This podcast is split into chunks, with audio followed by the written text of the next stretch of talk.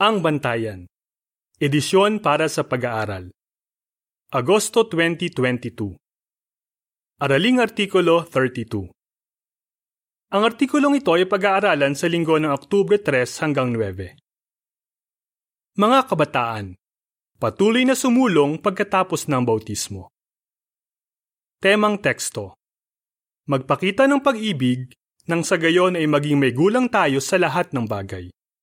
Efeso 4:15. Awit bilang 56. Manindigan ka sa katotohanan. Nilalaman. Masayang masaya ang lahat ng lingkod ni Jehova kapag nagpapabautismo ang mga kabataan.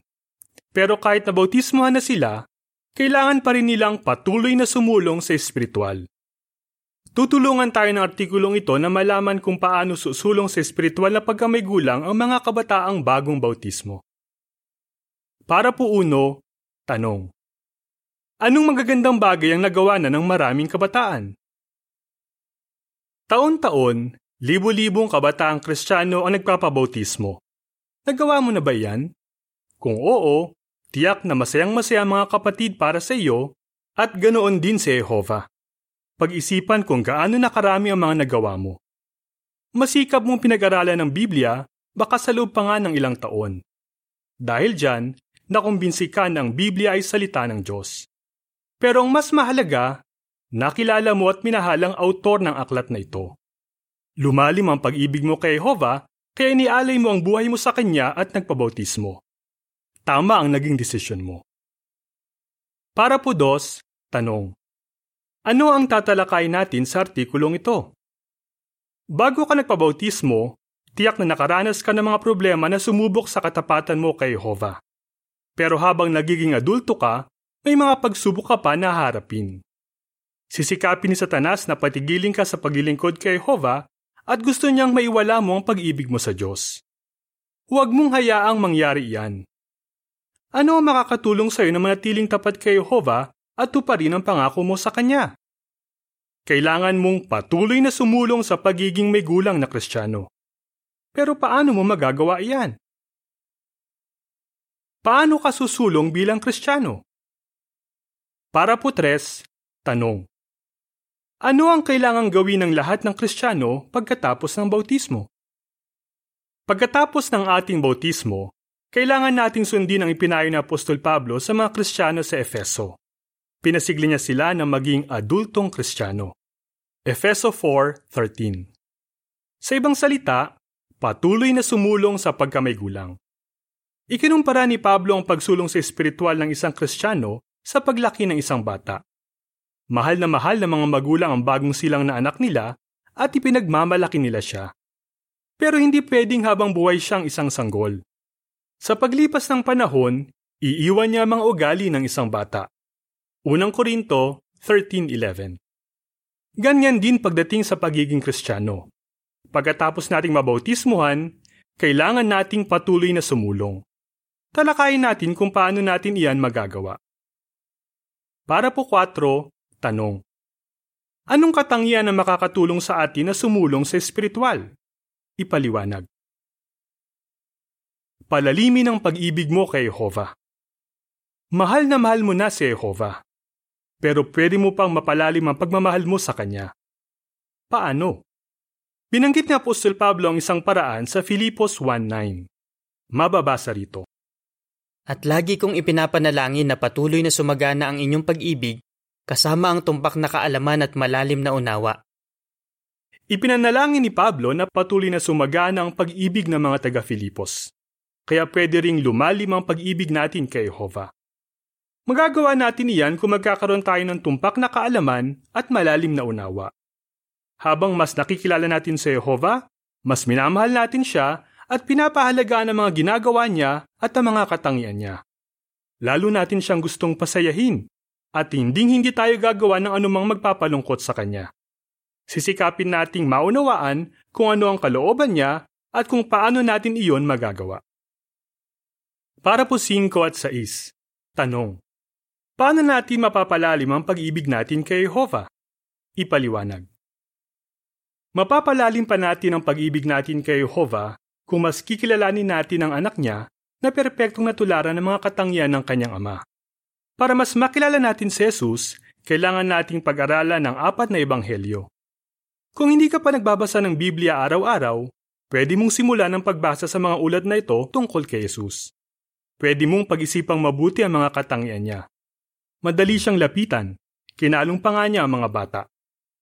Mabait si Jesus at palakaibigan, at hindi natatakot ang mga alagad niya na sabihin sa kanyang niloloob nila.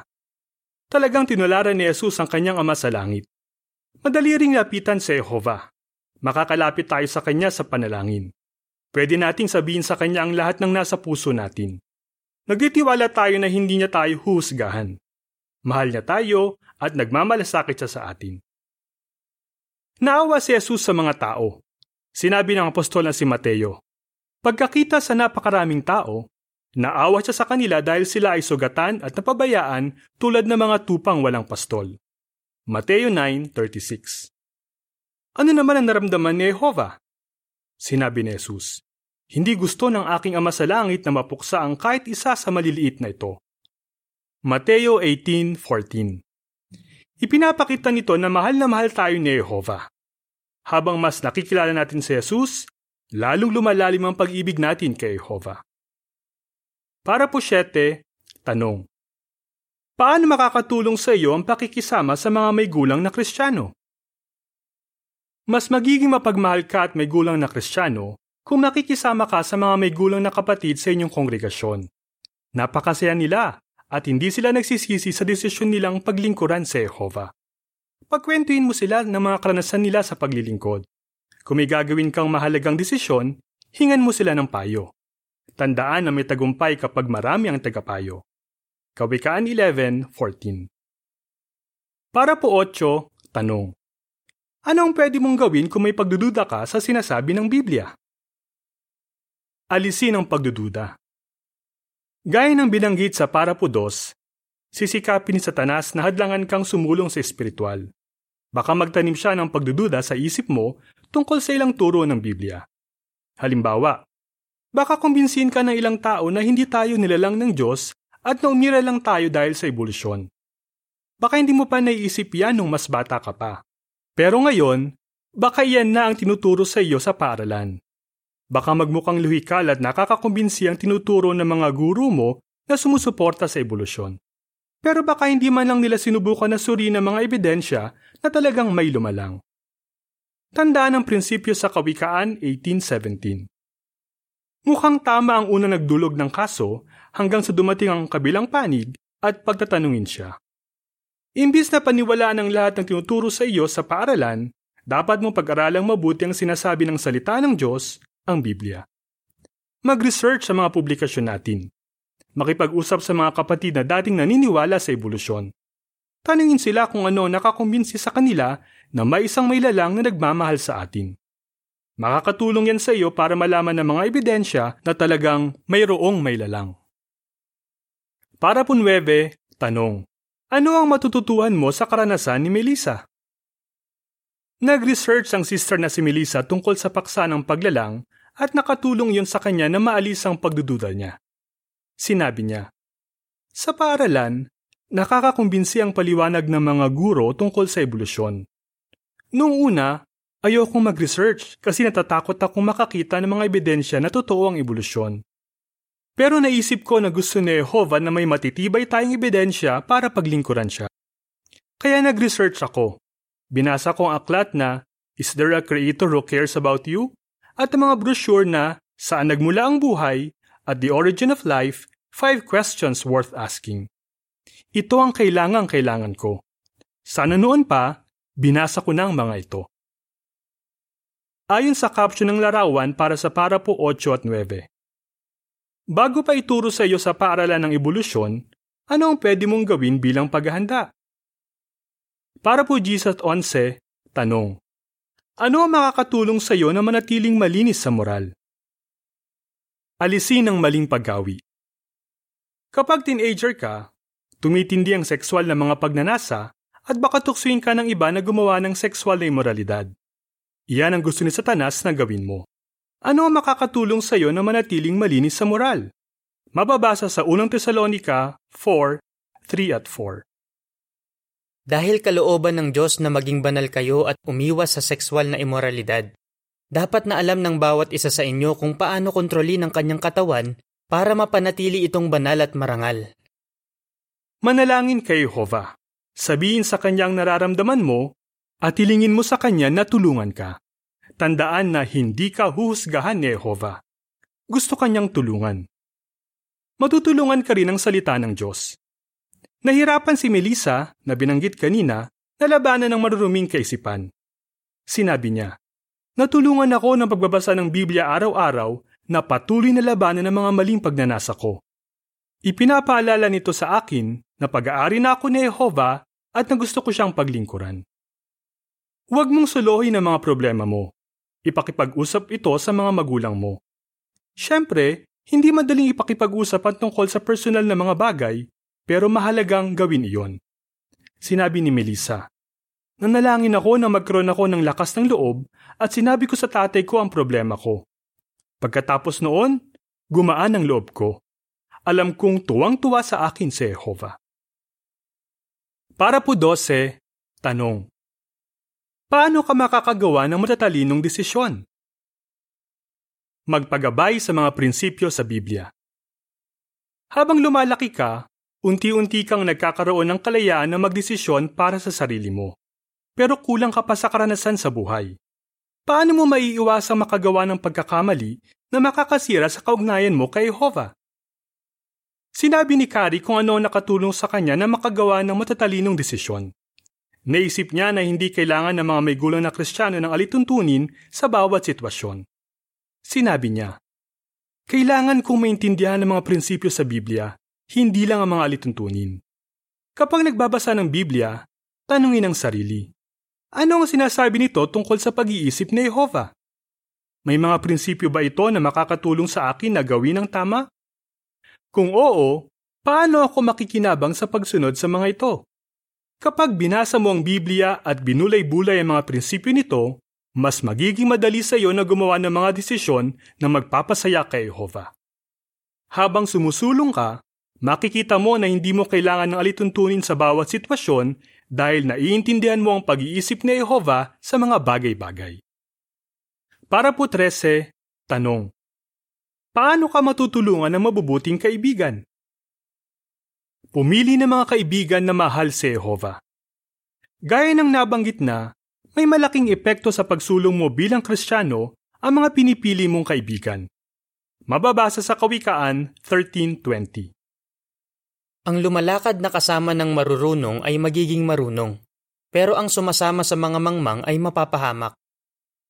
Nawawala na ang kagalakan ng sister na si Sarah, pero may nakatulong sa kanya para mabago ang pananaw niya. Sinabi niya, Nagkaroon ako ng mabubuting kaibigan noong kailangan-kailangan ko ito. Linggo-linggo, magkasama namin pinag-aaralan ng isang kabataang sister ang bantayan. Tinulungan naman ako ng isa ko pang kaibigan na magkomento sa mga pulong. Natulungan nila ako na maseryosohin ang personal na pag-aaral at pananalangin. Mas tumibay ang kaugnayan ko kay Jehovah at naging masaya ulit ako. Ayon sa caption ng larawan para sa Parapo 13. Anong uri ng mga kaibigan ang pinili ng isang kabataang sister? Para po 14, tanong. Paano nagkaroon ng mabubuting kaibigan si Julien? paano ka magkakaroon ng mga kaibigan na magiging mabuting impluensya sa iyo? Sinabi ni Julien na naglilingkod ngayon bilang elder. Noong mas bata pa ako, naging kaibigan ko ang mga nakakasama ko sa ministeryo. Masisigasig sila at tinulungan nila akong makita kung gaano kasaya ang ministeryo. Naging tunguhin ko maglingkod ng buong panahon. Narealize ko na sa mga kaedad ko lang ako nakikipagkaibigan. Napapalampas ko tuloy ang mga pagkakataon na magkaroon ng mas marami pang mabubuting kaibigan. Di nagtagal, nagkaroon din ako ng mabubuting kaibigan sa Bethel. Natulungan ako ng halimbawa nila na maging mas matalino sa pagpili ng libangan kaya naging mas malapit ako kay Jehovah. Para po 15, tanong.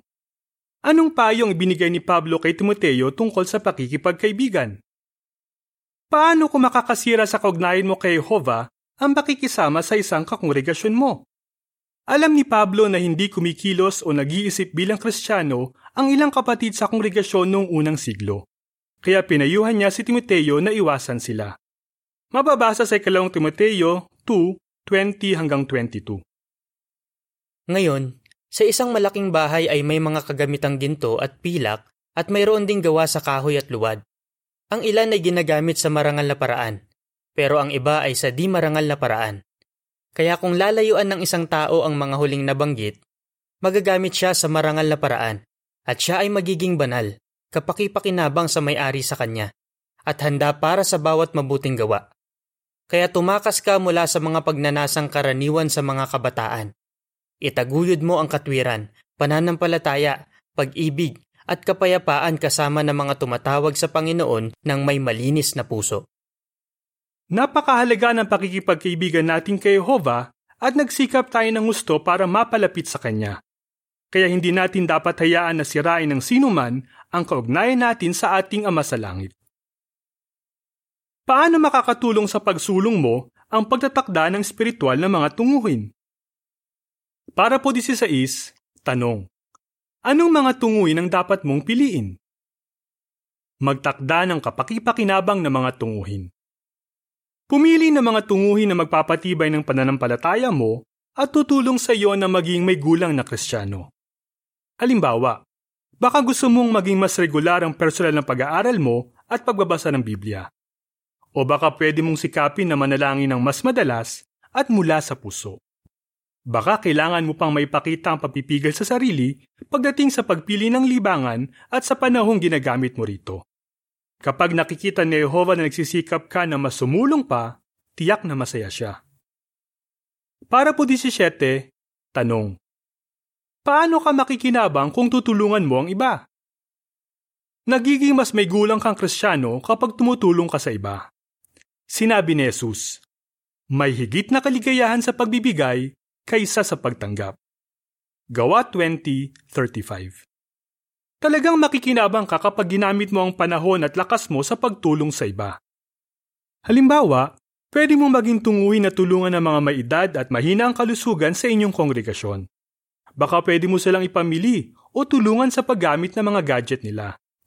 Kung isa kang brother, gawing tunguhin na maging ministerial na lingkod para mas matulungan ng mga kapatid. May papakita mo ring mahal mo ang ibang tao kung ipapangaral mo sa kanila ang mabuting balita tungkol sa karian. Kung posible, gawing tunguhin na maglingkod ng buong panahon. Ayon sa caption ng larawan para sa Parapo 17.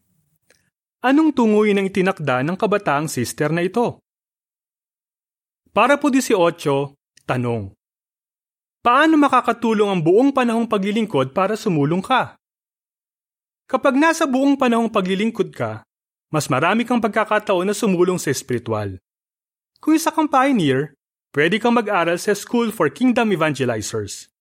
Pwede ka rin maglingkod sa Bethel o tumulong sa pagtatayo ng teokratiko mga pasilidad.